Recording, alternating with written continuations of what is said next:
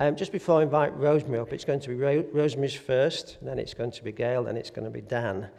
Um, one thing you could just do is you could just pray for our voices. I've been struggling a bit with my voice, and I know Dan is struggling with his. Um, so pray for our voices um, as, as we go through these next few moments. But one thing about testimony is I think it'll be powerful. I've not heard their testimonies, I don't know what they're going to be saying. But testimony is a powerful way in which you can hear God speaking into people's lives. And so you'll hear what God's doing in their lives. But as you listen to them, I want you also to listen to the ways in which God is speaking to you. Because it's not just about what God's doing in their lives, this morning is also about what God is doing in your life. And so, through the testimony of these three different people, I think you'll hear something that God will speak to you about. And so, be open to that. So, not only listen to what they're saying, also listen to that still small voice of the Spirit speaking to you and what God would speak to you about as well through their testimonies. So, enough of me. Um, Rosemary, would you like to come up?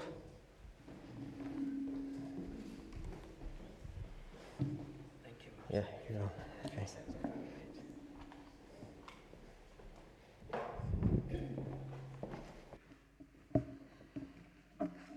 Good morning, folks.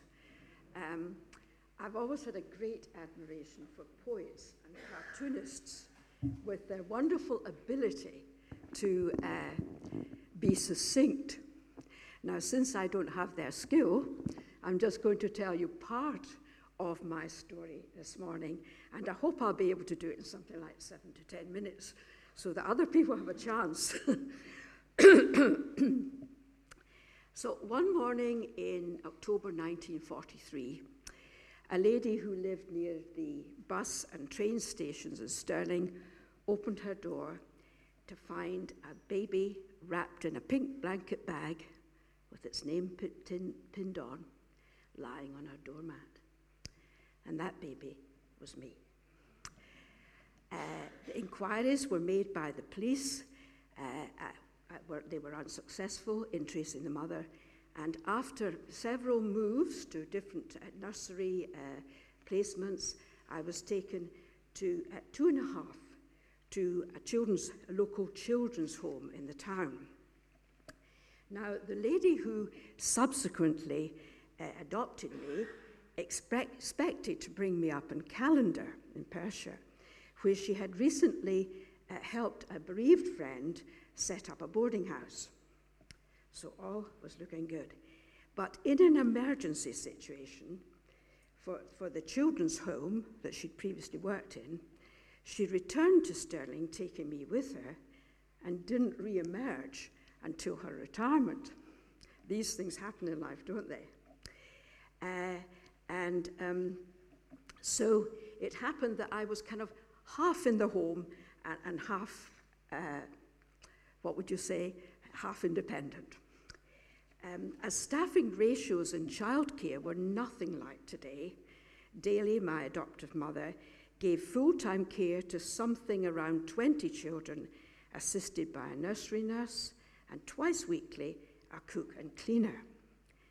Along with the other children there, I took great pride in climbing a hierarchy of responsibility for domestic tas- tasks. That will ring a bell with some of you brassoing and blackleading of stoves, helping with the laundry, and ultimately cooking for 20 plus. now, I know that I was fortunate. I had the security of knowing I belonged to someone, and some others didn't. The freedom of cycling, rowing, and visiting friends and wandering around the old town, so steep in history was much enjoyed by me. I often sat dangling my legs over the castle wall in Stirling, uh, under the uh, statue of Robert the Bruce, and looking over to uh, the Wallace Monument. I was a true daughter of the rock. Now, strangely, from very early on, I felt one with creation. And prayer was ve- a very natural part of my existence. I don't mean I had an imaginary friend or a substitute daddy. I just had that link. My adoptive mother made sure I was taken to a local Baptist church which was part of her background. And this formed the context in which my own faith developed. Now, I'm very grateful for that context and one or two very fine people in that church. But the development of faith for me was very personal. Between the age of 10 and early teens, I read the Bible avidly, and certain things stood out for me. I was very drawn to the character and the teaching of Jesus. And in the Old Testament, the portrayal of Yahweh as the God of the fatherless and the widow. A God who expressed his displeasure when the poor of the land were exploited or neglected. And one of the phrases that just rang in my mind, just like some of the songs we sing here so helpfully ring in our minds during the week, was His steadfast love endures forever. And in the RSV version, you'll see that recurring quite a lot. Books like Touched by a Loving Hand, which tells you stories about people who were uh, contacted and helped by the London City Mission, and The Cross and the Switchblade uh, made a lasting impression on me. That was about uh, gangs in New York and uh, one person's um, uh, attempts to help them. Uh, but above all, hearing Frank Laubach speak, Frank Laubach, who in southern Asia promoted each one, teach one, as an approach to spreading literacy in where tribes were illiterate. His method, method was used across the world to teach tens of millions of people to read in their own language. now, these things struck a chord with me, but I was a bit of a dreamer. Uh, my memory of school is of enjoying history and geography and English lessons, but otherwise gazing longingly out of the window at the great outdoors. At 18, I woke up to the fact that others were off to university and college, and that I had better wake up and study over the summer months to get entry into college.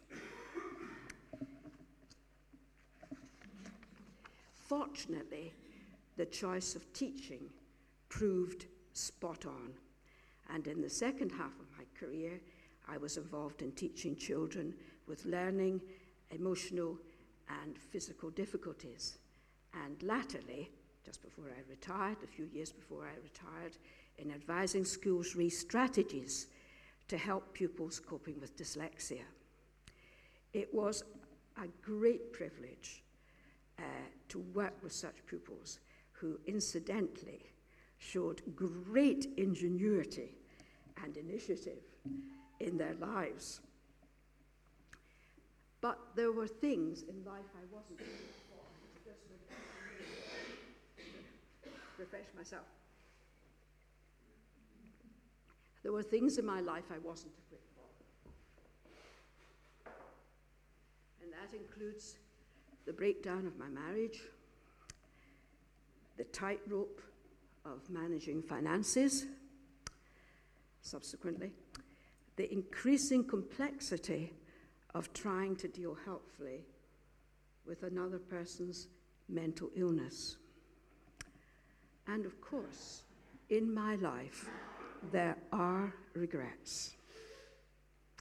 Failures that affected others, and in particular, my children. But as one man's, wise man said, failure shouldn't be our teacher. It should be, it should be our teacher, I beg your pardon. That's what happens when you try to quote other people. Uh, failure should be our teacher, not our undertaker. And God has been good. He encourages us as we travel with Him, and He's encouraged me. In my case, for example, by seeing the commitment of my daughter and her partner to spending time with the grandchildren, explaining things to them, having fun together, teaching them how to interact with others, and showing affection. The last of which I know from experience in special schools and private schools and with privileged people and less privileged people. That showing of affection is not dependent on our financial and social position. The importance of this family, and this is why I, I mention it, the importance of this family interaction came home to me time and again in teaching. And it's also a joy for me, as I think it is for many others, to see how the leaders in this church range, uh, uh, enjoy a range of activities with the young folk, including sport, giving up time at the weekend, and so on. And they're available to them, I know, when they want to talk about the, the issues that arise for them as teenagers. And the, that support within the family of God's church is just so important. Just about at the end. Now, here I am in retirement. And we retired people also need to look after each other. And we do. We need to be open and sharing the challenges of our lives. We mustn't, in this context, it's not necessary, be afraid to do that. Gradually, I have learned not to, fail, to withdraw when I feel less convinced or less authentic than uh, in my Christian practice than others here. Uh, but to hang on in there, and I do that with people's encouragement, but hang on in there, realizing what a precious commodity fellowship with those who are also seeking to follow Jesus uh, is. But most importantly, and the songs today have reflected this, I am being reminded of the prime importance of maintaining a close relationship with the one who quite amazingly says to us, Here I stand at the door and knock. Here I stand at the door and knock, and if you open the door, I will come in and sup with you within the quietness of my own home. And I might say, passingly, that there is a feature of de- depression in my life, and with people's help and love and medical help, it's now in a situation, I'm now in a situation where I have strategies, and I'm going to tell you one of them in a moment. I have strategies to help me through. So, within the quietness of my own home, I use anything at my disposal to maintain this relationship with Jesus. It's not always easy uh, to do that if you, if you base it on the feeling you've got within you, the mood at the moment. Sometimes, uh, with even a worship video in a foreign language, uh, where you don't hear the words, so you're concentrating on the depth of harmony and the, and the sound, the folk sound of the people stretching towards God in worship or asking help. And so sometimes I use that. Sometimes I listen to some of the songs that we've heard or will be hearing today. And of course, not forgetting the old gospel songs. I was born when I was born, and uh, Billy Graham uh, time and the Gaither music and so on, the gospel music that speaks to the heart, straight to the heart. Sometimes I um, am encouraged, greatly encouraged by that. But we all have different ways, and all I think I want to say is uh, let's share them with each other. Thank you.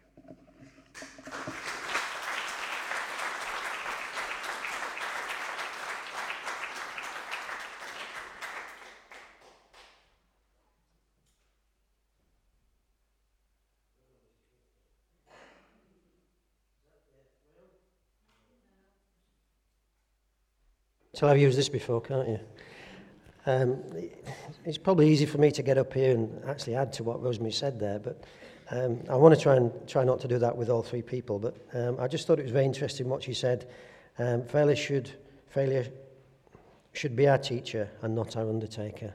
I've not heard that before. I thought that was great. And just thank you to Rosemary for being so honest and open with us and sharing with us the ups and downs of her life. And I think that failure is correct, isn't it? That we all fail, we all do things wrong, the things that we regret, But that shouldn't be the ultimate as to who we are as people. You know, God has set us free from these things. We learn from them, but it's not our undertaker, is it? It certainly isn't. And that's what God, through Jesus Christ, set us free from the sins in our lives. So I'm not going to go on. I feel as if I could do. Gail, would you like to come, come up, please?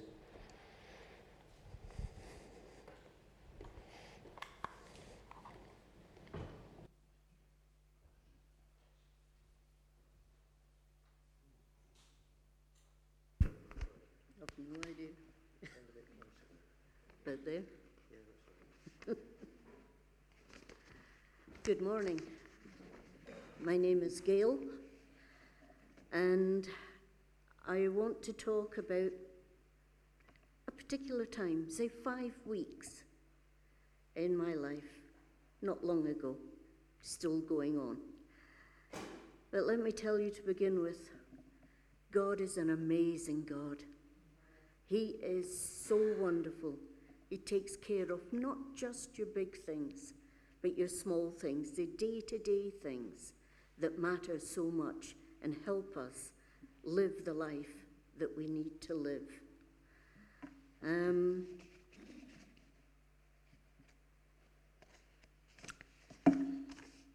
separate. um, can't read up there. About three or four months ago,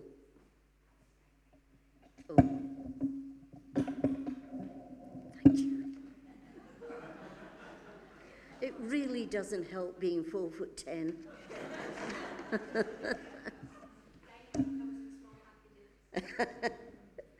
I had a saying from my sister that came from that, and I think we'll not go there.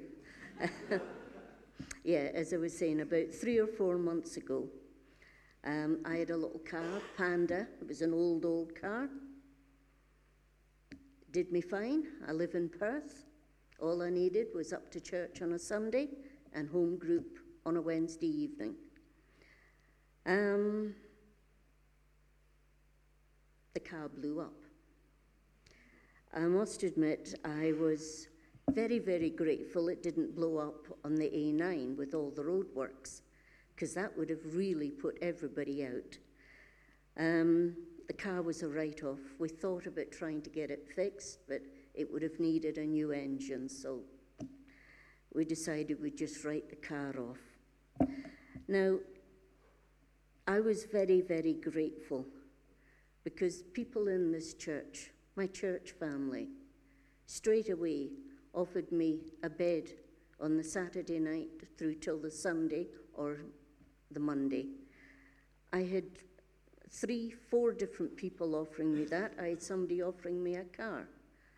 Um, these things you don't realize how important it is to get from A to B when you can't because the buses don't work, the trains don't work, you're stuck.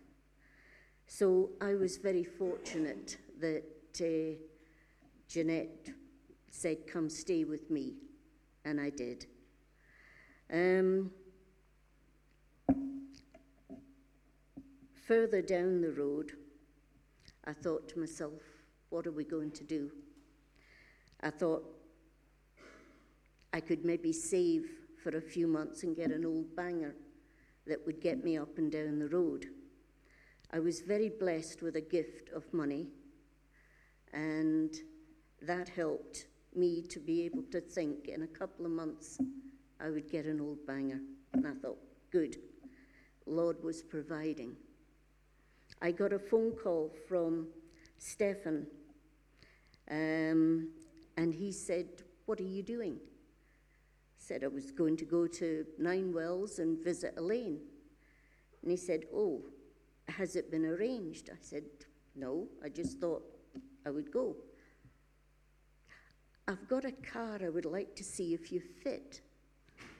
Eh? Now, that may sound very funny, which it is, but there's an awful lot of cars I don't fit. My feet don't touch the clutch right down, the steering wheel's cutting me in half, and I think to myself, what on earth is happening? So he said, I'll pick you up, which he did. Took me to the garage. He works at Mercedes Garage. And there was this car sitting there, white. And I thought, lovely. And it was a Ford car. So I sat in it, we adjusted everything. Oh, yeah, I could fit this car. And I was thinking, good, good, that's another one we can add to the list that I fit.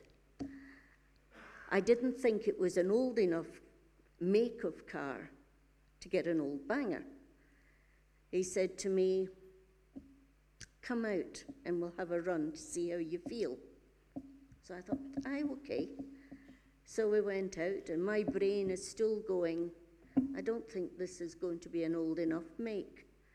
And I thought, well, just, just go with it at the moment, which I did. We got back to the garage, and he said to me, How did you feel? I said, It's a great car. I said, But uh, it's not old, you know. I can't afford something like this. I need an old banger. And uh, we sat discussing it for a little while, just all the bits and pieces. And he looked at the fellow across and he said, Put it through. He bought me a six year old car that had done 40,000 miles and not a mark on it. I couldn't believe what he had done. I thought, You can't do that. He said, Yes, I can. He says, uh, John and I have discussed it, and we've decided that if you're going up and down to Perth, you need something that's reliable. I looked at him and I said, There's reliable and there's this. And he said, Yeah, but we decided. I couldn't believe what he had done. I was able to put whatever I had saved towards it. And he said, That's fine. I got to pick it up the next Friday. I still can't believe what they did. And then I looked at this and I looked at the boys and I thought, You are tremendous. God has supplied my need way above what I could possibly have wanted. And, you know, you look at this and you think, what a great God. He knew what I needed and He supplied it through other people. That was one thing. And as I said at the beginning, I had been praying about two things. One was the car, obviously, and the other one was where I should live. A couple of times, um, people had said to me, Would you think on coming back up to Pitlochry? Now, I never thought about it because after my husband died, I had said I would wait two years before I made any decisions. Um, that was right, and that was the end of the two years when people were asking. And I started to think about it. Now, I was in rented accommodation in Perth, and it was getting slightly difficult money wise to keep private rent going. So I went down to the council and asked if there was a chance of a council house. they put me on the list, and I was, to begin with, I was just on the list for Perth. But after these people had said, I thought about it and I thought, okay, God, I'll put my name down for Pitlochry. And Lord, it's up to you where I live. I want to live where you want me, not where I think I should be. I know in my heart I wanted up here, but I had to be faithful to what God wanted. Um,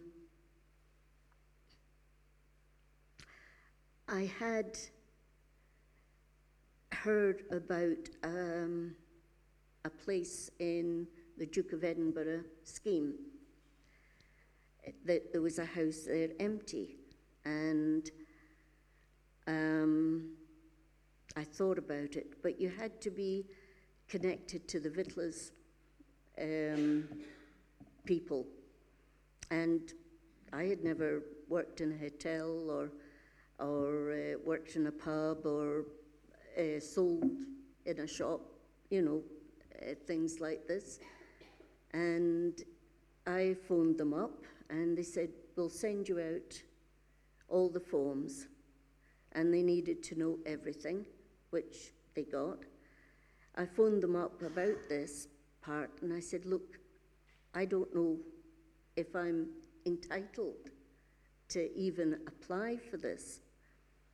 And uh, they said, put down what you can and leave it at that. So I did. I didn't have any names of the hotels that Ron had worked in, couldn't remember the name of the pubs, and I thought, I am in trouble here.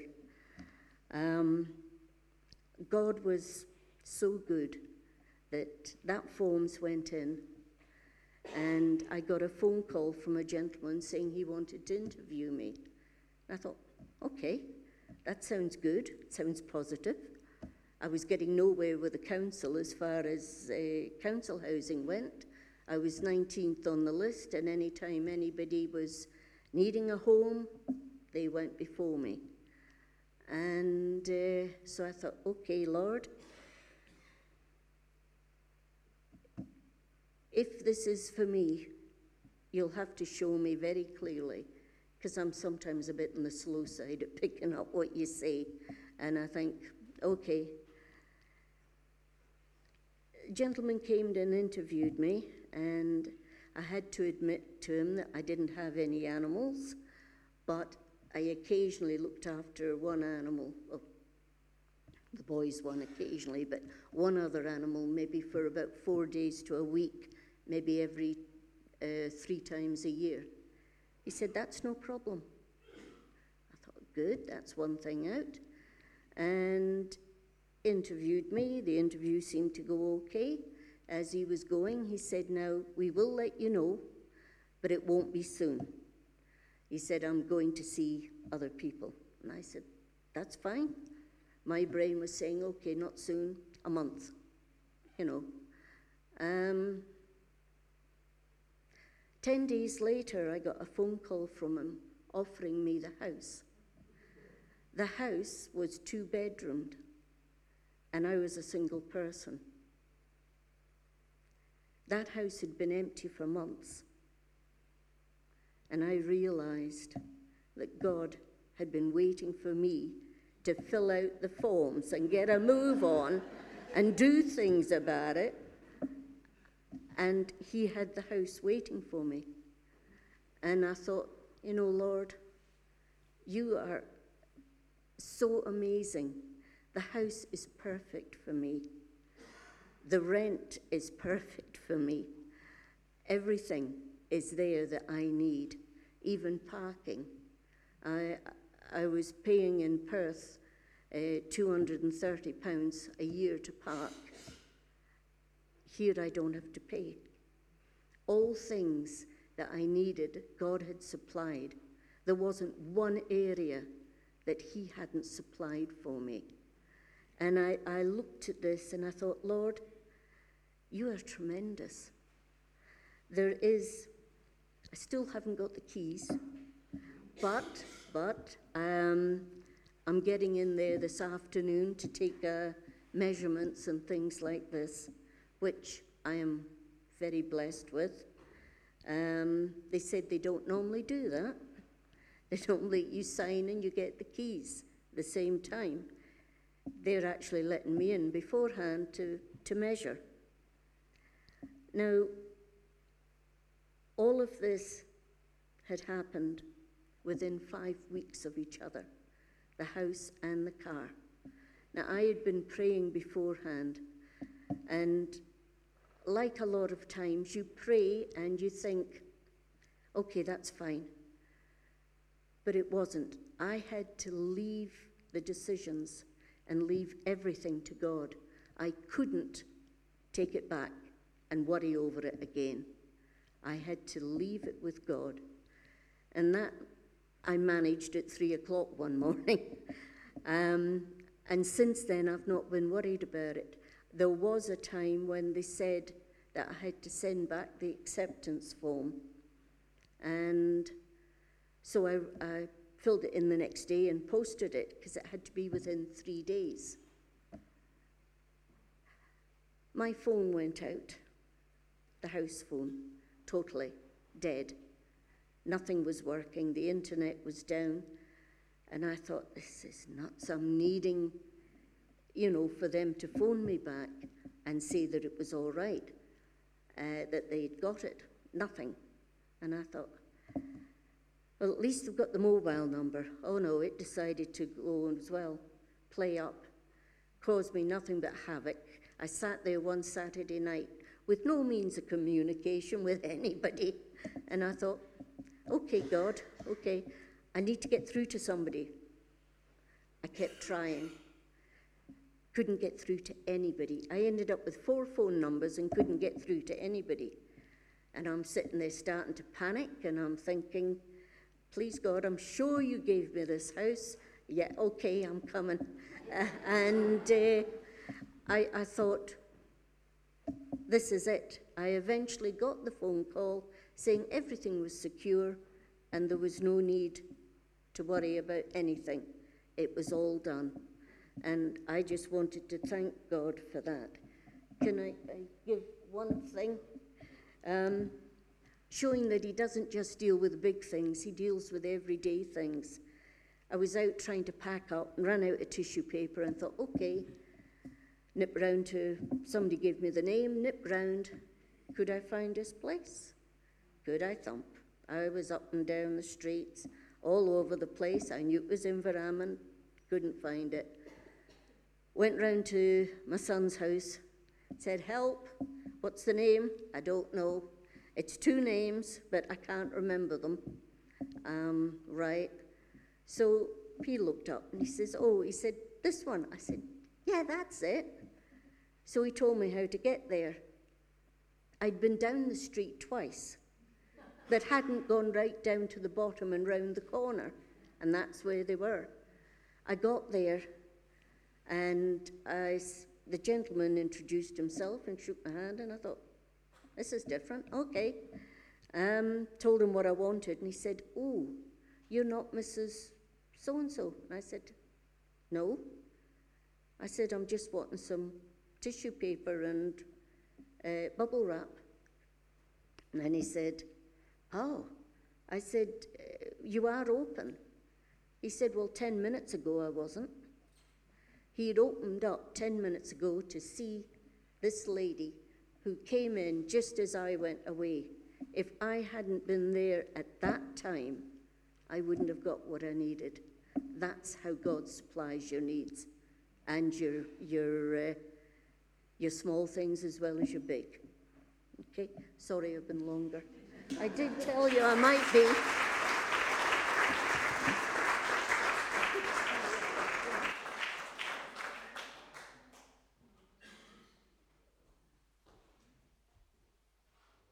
Thank you, Gail. That was excellent. Thank you. Um, it's just amazing, isn't it, how, how God works in, in all the detail of our lives. He's not just interested in the big things, is he, but also in the small things. and I was going to say everyday things of life, but there's some, been some big things there that have happened, haven't there, in Gail's life. So just wonderful. Thank you, Gail. Uh, Dan, it's your turn now.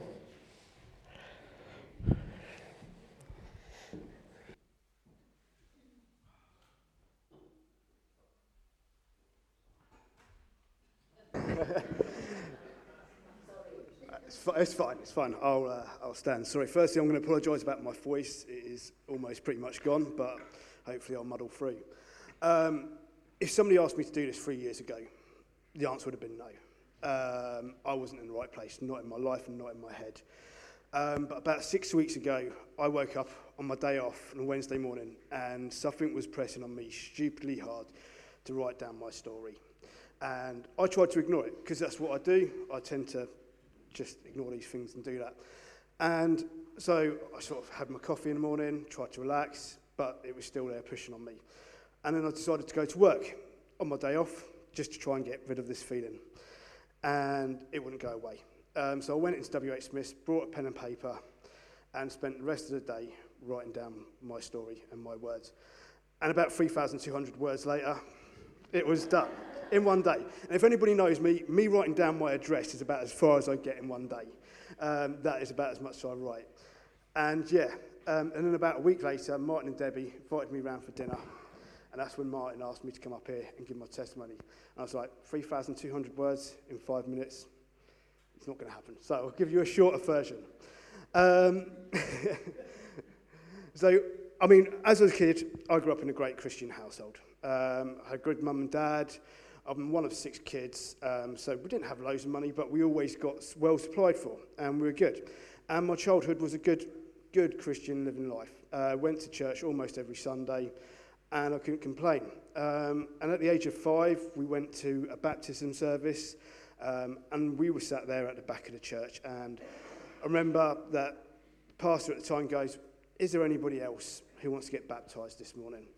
And I shot up from the back of the church, much to my parents' disbelief, because they were like, We've got no towel, we've got no change of clothes, and I'm shot up at the front to get baptized. Um, and that's when I got baptized at the age of five years old. And that was my choice. Um, apart from that, my childhood was quite mundane. Uh, it's quite no exciting stories, um, nothing to write home about. Um, and then, I suppose at the age of 15, we moved house. And that's when my life started to change. We went to, I went to a different school, um, and it was a grant maintained school, uh, which is basically where they would take on anybody from any walks of life because they get paid to take it in. And that's when I started exploring life, um, because before that I went to good Catholic schools. And yeah, every school at school, you can guarantee there was probably fights, there was drinks, there were drugs. And that was the kind of school I went to. And that's kind of how I ended up starting to go off the rails and starting walking away from God. Um, quite fastly walking away from God. I was about 15 years old when I first got arrested um, from shoplifting in town because of the guys I was hanging out with. Um, almost every day in school, um, I probably got into scraps and fights, didn't listen to the teachers, didn't pay attention to any of the teaching that was going on um, to the point that I basically failed all my exams at school. And yeah, so I left school. Um, as soon as I'd done my exams, that was it, I was done. Didn't think about college, uni, any further education, going back and redoing my GCSEs, anything like that. That was me done. And yeah, threw myself into work. Um, that's what I did. I got myself a job, TGI Fridays, and it was great. Pay was extortionate, loads of overtime, and I enjoyed my life, working lifestyle. It's great, 16 years old, and you've got more money coming in than most adults. But I also met a lot of people in there, and they would invite you out on nights out. And this is where I started getting caught up in my life of drink and drugs and chasing girls. And that's what I started to live for in my life my life was all about going out and living for those sort of highs. You know, every Friday, Saturday night, even on a Monday, Tuesday, Wednesday night, um, I would be going out, getting absolutely wasted. Um, and that was a high to me. That was what I thought was great. It was the biggest buzz I've ever had in my life.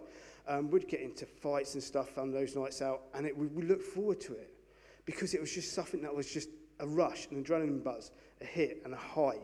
And it was really great. Um, I mean, even when I was still 16 years old, I was still going on church excursions, um, kind of because that's what my parents were pushing me to do. Still going to Soul Survivor and stuff like that. And, but I preferred that lifestyle of the drinks and the drugs and the girls. That was what I really enjoyed about life. And I even remember, like, one year at Soul Survivor, and um, I sat in their main hall, and I felt as alone as anybody could feel that day. Um, I was isolated. I was sitting there, and I was like, and it's quite amazing because there's about 10,000 people there. So to sit alone in that place, um, I actually turned around and I prayed, prayed my heart and soul out for about 10, 15 minutes, and I got no response. I got no response whatsoever. And that was when I basically said, fine, I'm done with God. You know, I thought, I've given you the opportunity, I am done, you know, because clearly you're not speaking back to me. And so, yeah, I then just carried on in my life, just working through, and my life was just drinking, drugged, and fused. Um, that was it. I hang around with some big gang members, um, some big drug dealers in my life, and that's, that's what I enjoyed. It's what I enjoyed in life. And um, yeah, I look back now and go, yeah, not great years of my life, but at the time, they were my highs and my buzz. And I suppose things started to change slightly um, in my life when I was around that age, and that's when I started losing mates to that life. Um, I had lost um, friends to in car accidents. I had started lost two mates to shootings. Um, I had half my mates going inside uh, jail, and um, I kind of started going, well, I'm my late teens now, and I'm like, maybe I should start growing up with my life. And so I did.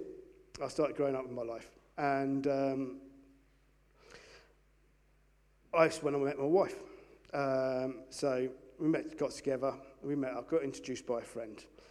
And I didn't ever realise she suffered from depression quite heavily and severely. And I didn't understand what depression was. Um, I just thought that was a state of mind. Um, and we spent seven, eight years together um, in our lives. And do you know what? Her parents used to love me because it was like, they used to say it was like having her own daughter back because she got away from that life of depression. She got off her drugs and she got off her pills. And she was like being her old self back. And I thought life was great. Settled down, got married, got the house, and I'm thinking, right, 2.4 children is what's next because that's what all the rest of my family and friends were doing. And I thought, right, sorted, I'm on the right track. You know, um, that is how life should be. You know, everybody else is doing the same, I'll follow suit. Um, but it wasn't quite to be, because um, not that long after we got married, even though we spent many years together, um, my wife started a new job. And she started hanging out in a new crowd and new, meeting new people. And there she met another guy. And that is, we just, she, I don't know how long she was with this other guy. Um, might have been weeks, might have been months. Um, but her attitude changed towards me. And um, so one day I confronted her, and then she turned around and openly, honestly told me that she was seeing somebody else. And at that point, yeah, I was distraught, broken, crashed, in tears, um, my wife had left the house, she packed her bag, she's gone, moved back in with her parents, and I was lost again. And um, so I did what any normal guy did and turned back to my old life, you know. And I was like, well, I'll start hitting back on the drink and the drugs and everything else. And that's when my life started going down as well. And not long after she left me, I lost my job. Um, it was the time of the last recession, and I'd lost my job later that year too. And so I've got my house, I've got my mortgage, and I've got no income. Um, and I spent probably about nine months out of work. Spent all my savings going on keeping my head above water. And to be honest, I probably could have lost quite easily lost my house then as well. Um, it got close. Um, thanks to a couple of loving parents who actually took on my mortgage um, and got a lower interest rate. That was the only reason I still kept my house. And I mean, my parents while I was going through this time and while I was unemployed, my parents invited me along to the Alpha course. Um, and I went. I went to this Alpha course, not expecting much of it. And yeah, by the time it was there at the Alpha course, it was great. And then the Alpha course finished. And I felt pretty good for a couple of weeks afterwards. But then there was nothing else. There was nothing else that led on from that. And I kind of went, well, is this it then? Is this it? You know, and so I um, eventually then found myself a job. Um, and it's what a job I worked in previous 10 years before I moved up here. and um, so I worked for Sainsbury's as a manager. And at first, the job was great. You know, money was great, uh, lifestyle was good. I could afford to then go out and had drink every weekend uh, because they paid me stupidly well. I did up my house, um, bought myself a couple of new motorcycles, and yeah, money and stuff and life in that respect was going well. And, you know, I still didn't have God in my life um, completely at that time, um, although I did give it a try. I went to a few different churches, um, and not one of them really spoke to me. Not one of them made me feel welcome. And so I was just sat there at the back, and I was like, what am I doing here? And that's what happened in about four or five different churches that I went to. Now, after a while, Sainsbury started to change. Uh, they got stricter on their jobs, and the hours and the stress and stuff came along. I was probably actually working closer to 70 hours a week than I was 39. And I was coming home stressed out, and I would literally just throw my phone against the wall, smash up my house a bit because that was where I was at. And eventually, um, and I was thinking, this is a great opportunity. They said, Dan, you might be made redundant. And I was like, oh, thank God for that. I was just like, exactly what I wanted to happen. Because uh, I couldn't do the job anymore. And I was thinking about leaving.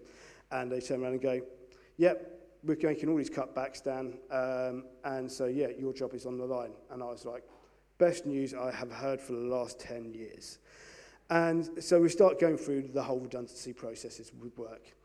And right at the last minute, going through it, they came up to me and goes, Dan, we're not making you redundant.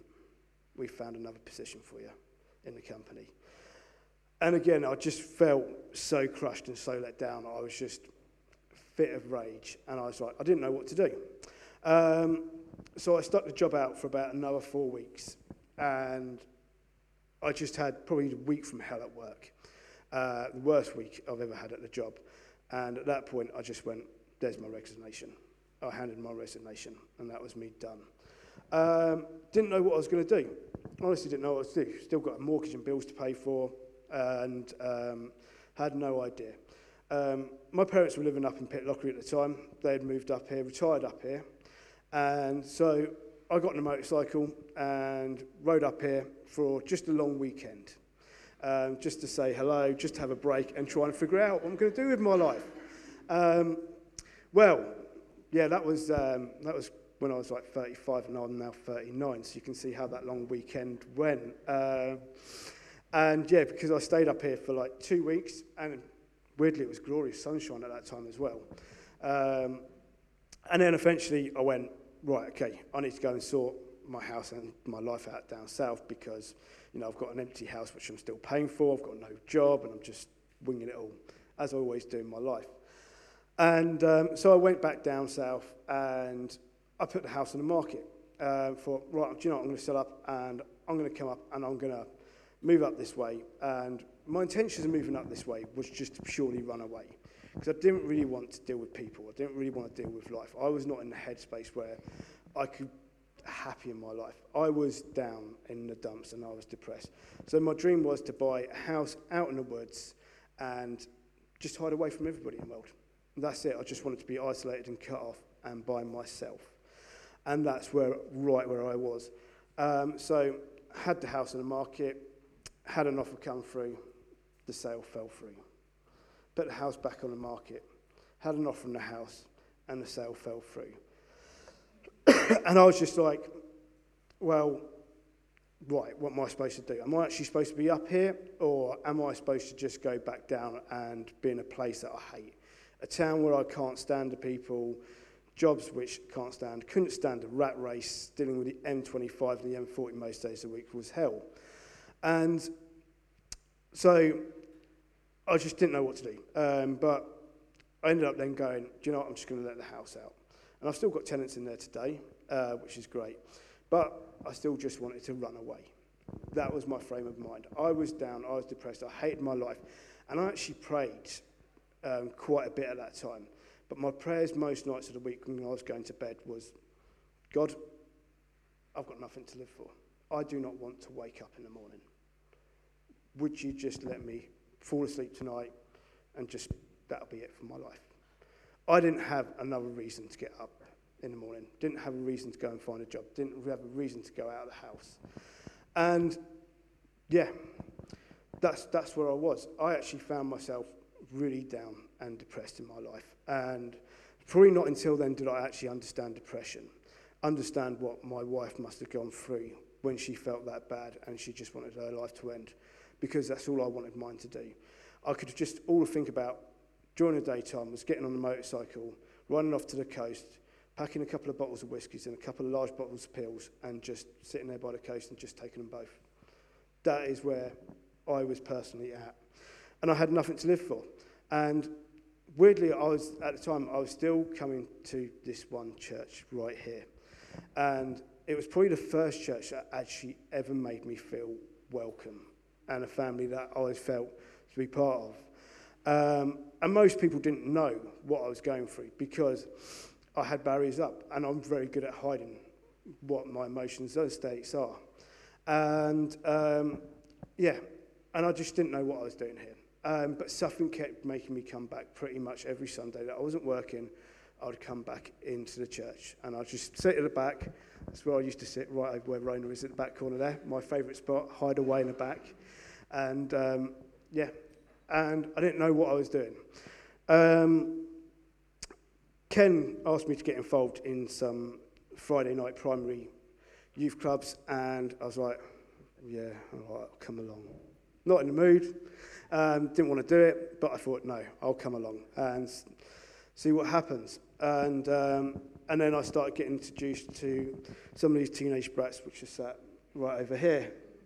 And um, they started asking me to come along on a Wednesday night radio. And I was just like, really? And it's like, I didn't really want to do that either. And then at a similar sort of time, David texts me and he's like, I want to start up a boys' discipleship group at 7 a.m. on a Thursday morning up on the moors. And I was like, nah, nah, not going to happen, mate. And um, that's seriously when I was at. But I wanted to write, knowing that to reply to that text message. I said, I am not getting up that time and I'm not in the place to meet up and do that. But I ended up saying, yes, that's fine. And I don't know what it is that did it. Um, but I realised that was God actually just putting little bits into my life. That's what I realise now. That He would put the youth over there, give me something, a reason to get up and go to work and live every morning. He gave me guys like Steve, well, Otto's part of our discipleship group now in the morning, um, because we needed that male bonding time and stuff, you know.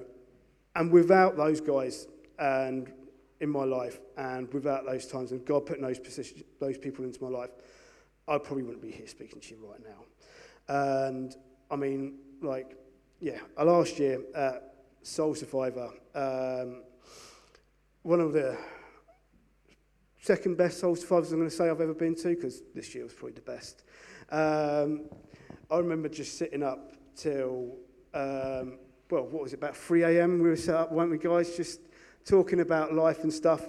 And I kind of realised then, as much as God put these girls in my life because they needed an adult to talk to, He put them girls there because I needed something in my life and a reason to live. And um, yeah, and it's great. And our discipleship groups grew stronger and stronger, especially in our Thursday morning boys. And yeah, I mean, we've all had troubles and struggles that we're going through. I remember when Steve was going through his hard times, and he was open and honest. And Martin's going to kick me off the stage now, so I'm just going to run around with the mic because uh, I haven't quite finished. Um,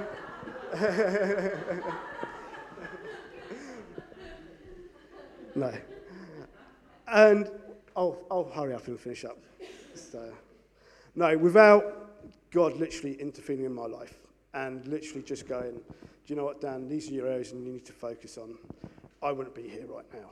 And um, it's just amazing that how, even when you get to the lowest point of your life, you know, and you think that is it, that is the end for me, he can still intervene. He can still intervene. And um, I'm going to finish on that, even though there's more. But I'll let you carry on, Martin.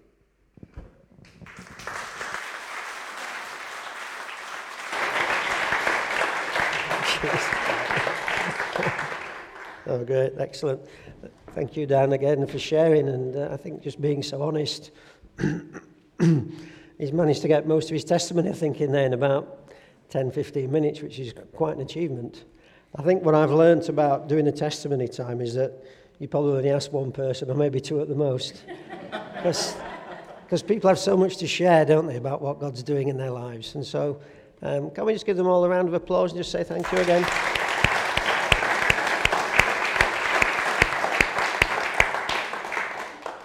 Um, I wasn't sure what to prepare for this morning, and I pre- prepared a few other things, but time's gone. Um, there's just one thing I want to just share. Um, when, when I was sitting there and just thinking, you know, I was listening to people talk, I, I just got this impression. I was reminded of the parable of Jesus and um, the 99 sheep, and he just leaves them and goes to find the one. And I think that's what we've heard this morning is that in all people's lives, God has actually been intervening in many, many different ways. And the impression I got, is, again, whilst I was just sitting there and, and thinking, was that is there somebody here like that today? That actually they feel as if they've been ab- that you've been abandoned. And actually, that's not the case. God would leave the 99 and he would actually go and find you. As a person, God knows you, he loves you, and he welcomes you into his kingdom.